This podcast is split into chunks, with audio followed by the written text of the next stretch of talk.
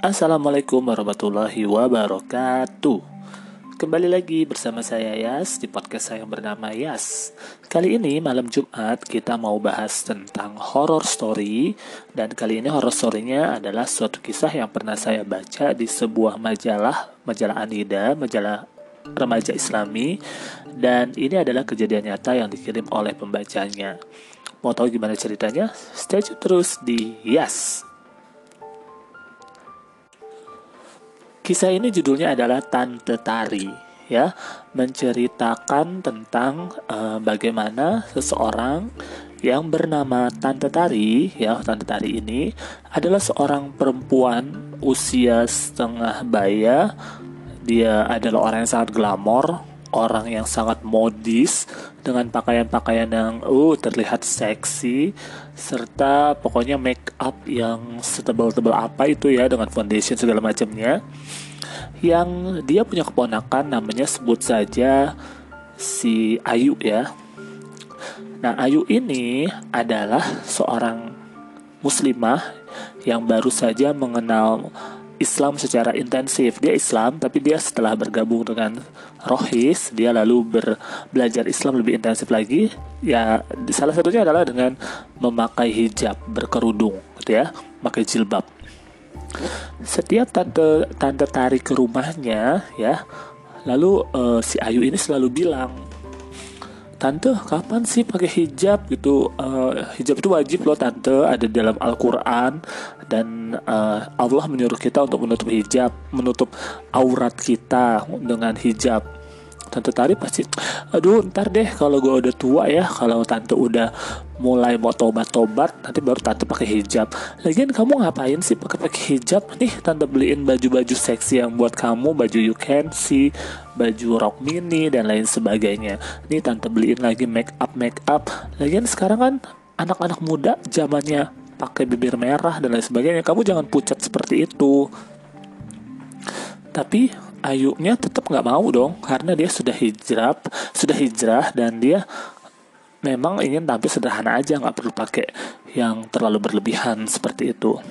Next time-nya lagi, selalu Tante Tari itu ditanya sama si Ayu, "Tante kapan berhijab?" Akhirnya datang lagi, "Tante kapan berhijab? Ntar deh kalau Tante udah mau tua, mau tobat, mau naik haji, baru Tante pakai hijab seperti itu.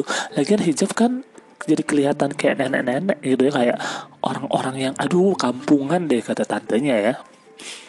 Akhirnya setiap kali tantenya itu ke rumah dan selalu ditanyakan oleh Ayu kapan berhijab, sampai akhirnya Ayunya juga jadi aduh malas juga ya kalau ditanyain. Tantenya selalu ada alasan buat menjawab apa yang diajak oleh Ayu itu.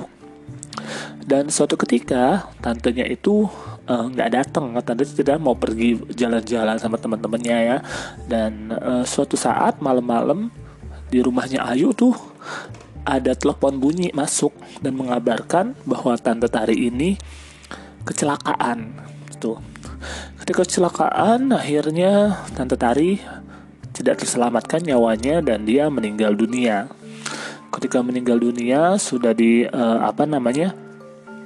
dimandikan, dikafankan, dan mau dibawa ke dalam liang kubur.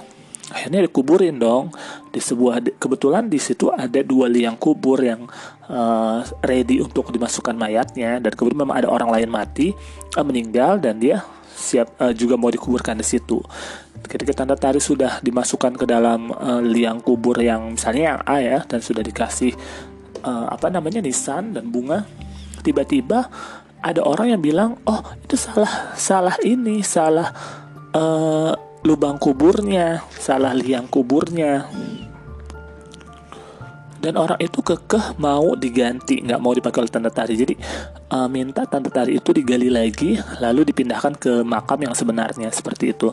Akhirnya dengan sangat berat hati ya, keluarganya Ayu menggali lagi makamnya Tante Tari. Dan ketika penggali baru mau menggali beberapa senti saja, maksudnya baru beberapa, sudah mau menjelang ke jenazahnya itu yang sudah dikafankan.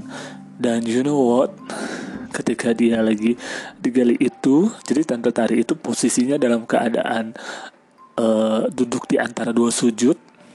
Dan di kepalanya itu, di setiap pori-pori kepalanya itu dia udah bukan lagi rambut tapi kayak jarum yang panjangnya 3 cm dan itu semua ada di kepalanya Tante Tari dengan darah-darah yang berceceran seperti itu. Langsung dong mereka shock gitu dengan melihat keadaan seperti itu. Dan akhirnya langsung gak usah diganti lagi, langsung dikuburkan lagi Tante Tari seperti itu.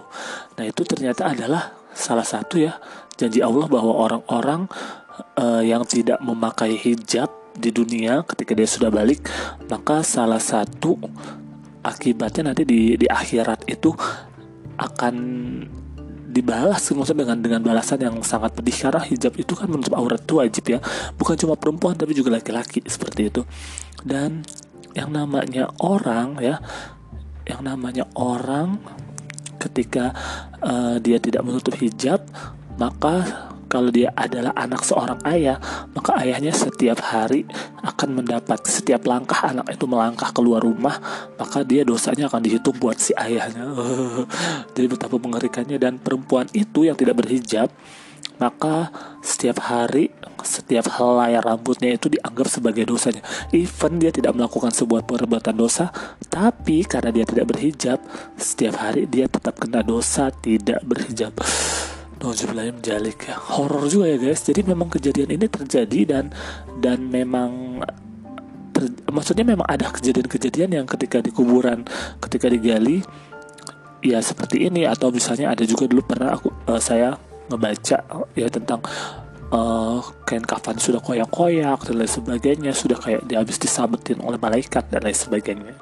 Jadi kalau kalian perempuan, pendengar saya yang perempuan ini yang tidak berhijab, kamu bisa nggak tuh menahan yang namanya siksaan kubur yang begitu, apalagi nanti kalau sudah di akhirat guys, sudah di hari kiamat.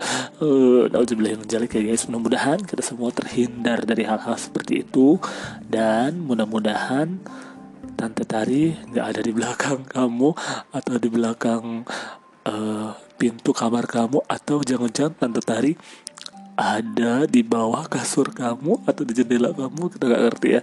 Mudah-mudahan Tante Tari tidak ke rumah kamu malam ini, dan mudah-mudahan kita semua dalam keadaan senang, happy, dan selalu menuruti perintah agama.